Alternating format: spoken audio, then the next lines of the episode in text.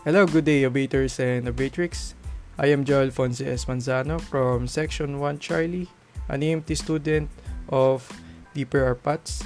So, for today's podcast is all about the introduction of our new subject for this fourth module or the last module of first year AMT student.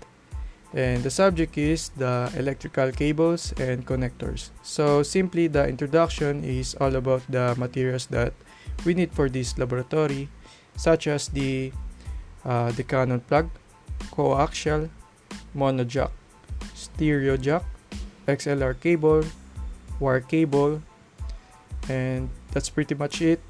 Thank you for listening. Stay safe guys. See you in next episode.